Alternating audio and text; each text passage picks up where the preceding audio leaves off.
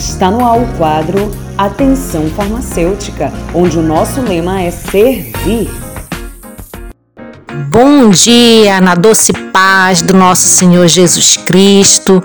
Estamos aqui fazendo uma participação super especial a convite da nossa missionária, minha amiga Aline Galvão, nesse programa Chamados para Fora. E nós vamos falar um pouco hoje sobre medicamento de referência, medicamento genérico e medicamento similar. Ouvimos muito em relação às pessoas, elas falam muito em relação ao medicamento genérico, que mais a gente ouve nos balcões das drogarias, Tem muitas pessoas que são receosas em tomar o medicamento genérico, muitas pessoas falam que não faz o mesmo efeito que o medicamento de referência. E nós vamos falar um pouquinho sobre esses medicamentos, O que vem ser esse medicamento de referência? O nome já fala, referência. É dado ao medicamento inovador, é aquele medicamento novo no mercado.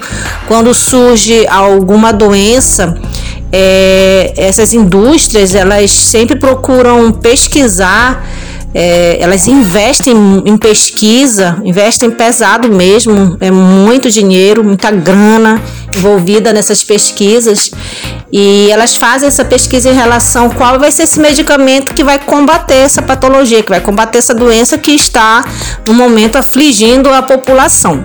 Então o que eles fazem? Eles fazem esse investimento, esse medicamento eles passam por testes. Não é um medicamento que é jogado, achou ali o princípio ativo, a planta, o princípio ativo dessa planta que faz o efeito, não. Elas passam por um teste, um dos testes deles primeiro é o teste laboratorial, que a gente chama que é o teste in vitro. Depois eles passam em testes animais, são aplicados em animais para saber se vai ter alguma toxicidade, que vai fazer algum mal. Após esse teste, eles são lançados em testes em humanos, para saber direitinho como é que vai no corpo humano, como é que esse medicamento ele vai atuar. Em seguida desses testes, após eles vão comprovar se esse novo medicamento ele realmente vai ter uma eficácia. E o que vem ser essa eficácia? A eficácia, gente, ela vai tratar se realmente esse medicamento vai tratar essa doença X que está fazendo mal, se vai fazer esse efeito e trazer essa cura que é tão esperada. Se esse medicamento ele passar e ele fizer esse efeito de curar, e se ele tiver uma segurança, que é a eficácia que nós chamamos, é a segurança, ou seja, ele não vai desenvolver outros efeitos colaterais a ponto de causar mais dano no organismo, aí sim, a partir desse momento que eu tenho a eficácia, o efeito desse medicamento sobre a doença e essa segurança, que é justamente se ele não tiver muitos efeitos colaterais, porque se esse medicamento fizer muitos efeitos colaterais, causar mais danos, então ele já não vai ser seguro.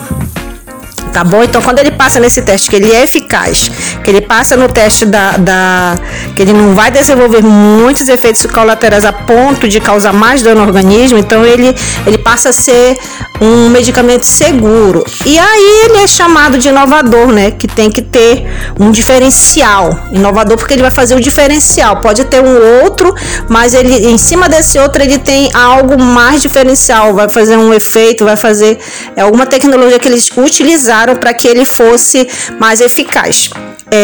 Então, o que essa indústria ela vai fazer? A partir desse momento, ela começa a desenvolver essa molécula, que nós chamamos o medicamento de molécula. Ele vai aperfeiçoar essa molécula com uma forma farmacêutica. Eles vão verificar se a melhor forma dessa molécula vai ser em forma de comprimido, de xarope, de injetável. Aí, a partir desse momento, eles vão trabalhar em cima dessa forma farmacêutica, em cima da embalagem, como é que vai ser a embalagem desse novo medicamento e em cima dessa marca.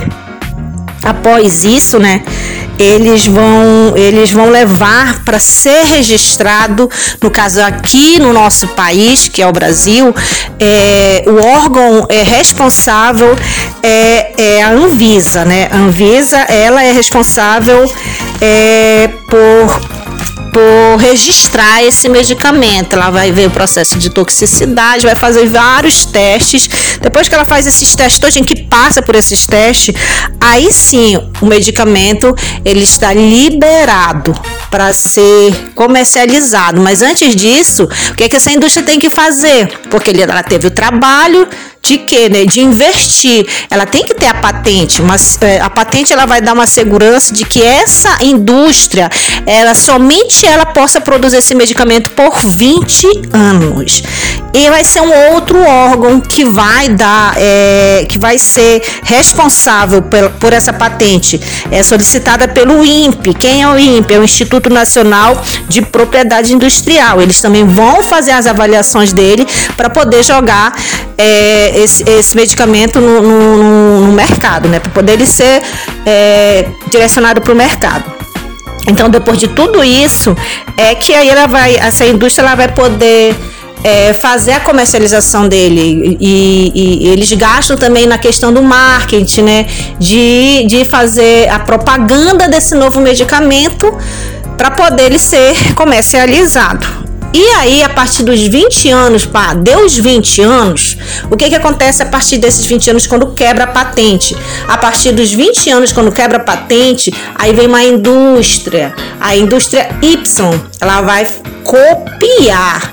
Ela vai fazer a cópia desse medicamento, vai fazer tudo igualzinho, o mesmo princípio ativo, a mesma forma farmacêutica, só o que muda, gente, é na questão da embalagem. Vai ser uma embalagem diferente. Por quê? Porque o medicamento genérico, ele não tem marca. Logo no início ele vem com o número da lei, vem o nome do princípio ativo. No caso, eu vou dar um exemplo. O nome de referência do medicamento é tipo Novalgina. Novalgina é o nome de referência. O nome genérico dele vai ser dipirona. Então vai estar lá dipirona sódica de 500 mg. Vai ser o mesmo. Se for comprimido, vai ser em comprimido. Vai ser industrializado em comprimido. Ela vem na caixinha dela, a tarja dela vai ser uma tarja amarela com escrito medicamento genérico com um G bem grande que fica em evidência aquele G. Então na embalagem ela muda na questão da embalagem. O medicamento genérico ele também tem que passar pelos testes. Quem é que faz esses testes? A Anvisa. Ele passa pelos testes, precisa passar por esse teste para ele provar que ele vai ter a mesma eficácia. Quais são os testes que eles fazem, né? O teste de biodisponibilidade e de equivalência farmacêutica. Equivalência farmacêutica, os testes que eles fazem, ele tem que ter o mesmo fármaco, a mesma dosagem, miligrama por ml, a mesma forma farmacêutica, como eu já falei, né? Ou comprimido, um xarope. O medicamento ele só é equivalente quando ele possui todas essas características. Ele pode diferenciar na questão dos recipientes, né? Os recipientes só é para dar uma forma ao medicamento. A biodisponibilidade ela está relacionada à fração desse fármaco. O fármaco é 100 miligramas. A partir do momento que você toma um fármaco, aí o comprimido, por exemplo, ele absorve, aí para ele fazer essa fração dele de 100 fica em 80 por causa da absorção. Então 80 miligramas é o que eu tenho de concentração para esse medicamento ele chegar no alvo, né? Chegar, se ligar ao seu alvo e fazer o efeito. Então, quando ele passa por esses testes, que ele comprova que ele tem a mesma biodisponibilidade, a mesma concentração do de referência, que ele tem a mesma equivalência farmacêutica do de referência, aí sim ele passa a ser industrializado e chegar até em nossas mãos num valor bem acessível, né? Ele tem a lei, uma lei que ele garante 35% mais barato. Por quê? porque o genérico ele não é um medicamento que se faz propaganda, não é um medicamento que eles vão gastar com propaganda. Você não vê na televisão, não vê esses tipos de propaganda de genérico. Você vê mais de medicamentos similares, de medicamento de referência, mas o genérico não, ele não pode. Então, 35% ele é o mais barato, ele é mais em conta, para que chegue também aquelas pessoas de baixa renda, que elas possam também ter esse acesso a esses medicamentos. E o medicamento similar. Qual é a diferença que tem do medicamento similar para o medicamento de referência? O medicamento similar, ele tem o mesmo princípio ativo. Um dos exemplos que nós temos aqui é no caso da Novalgina. A Novalgina, ele é o nome de referência. Então, quem vai ser o similar da Novalgina? O anador ou o dipmed, né? Que será o similar. E aí ele vai ter a mesma dose, que é 1 mg/ml, a mesma forma farmacêutica, a mesma via de administração. Se for oral, ela vai ser por via oral, né? Se for subcutânea, é subcutânea. A mesma posologia, a indicação terapêutica tem que ser a mesma. E eles se diferenciam do medicamento de referência, que é um medicamento inovador, através de que? Da sua embalagem. A embalagem do similar, ela vai ser uma outra embalagem. Por quê? Porque ele também vai propagar ali a indústria que fabricou ela, né? Vai ter uma outra embalagem, o rótulo vai ser um rótulo diferente, o tamanho diferente, a forma também vai ser uma forma diferente e o prazo de validade também.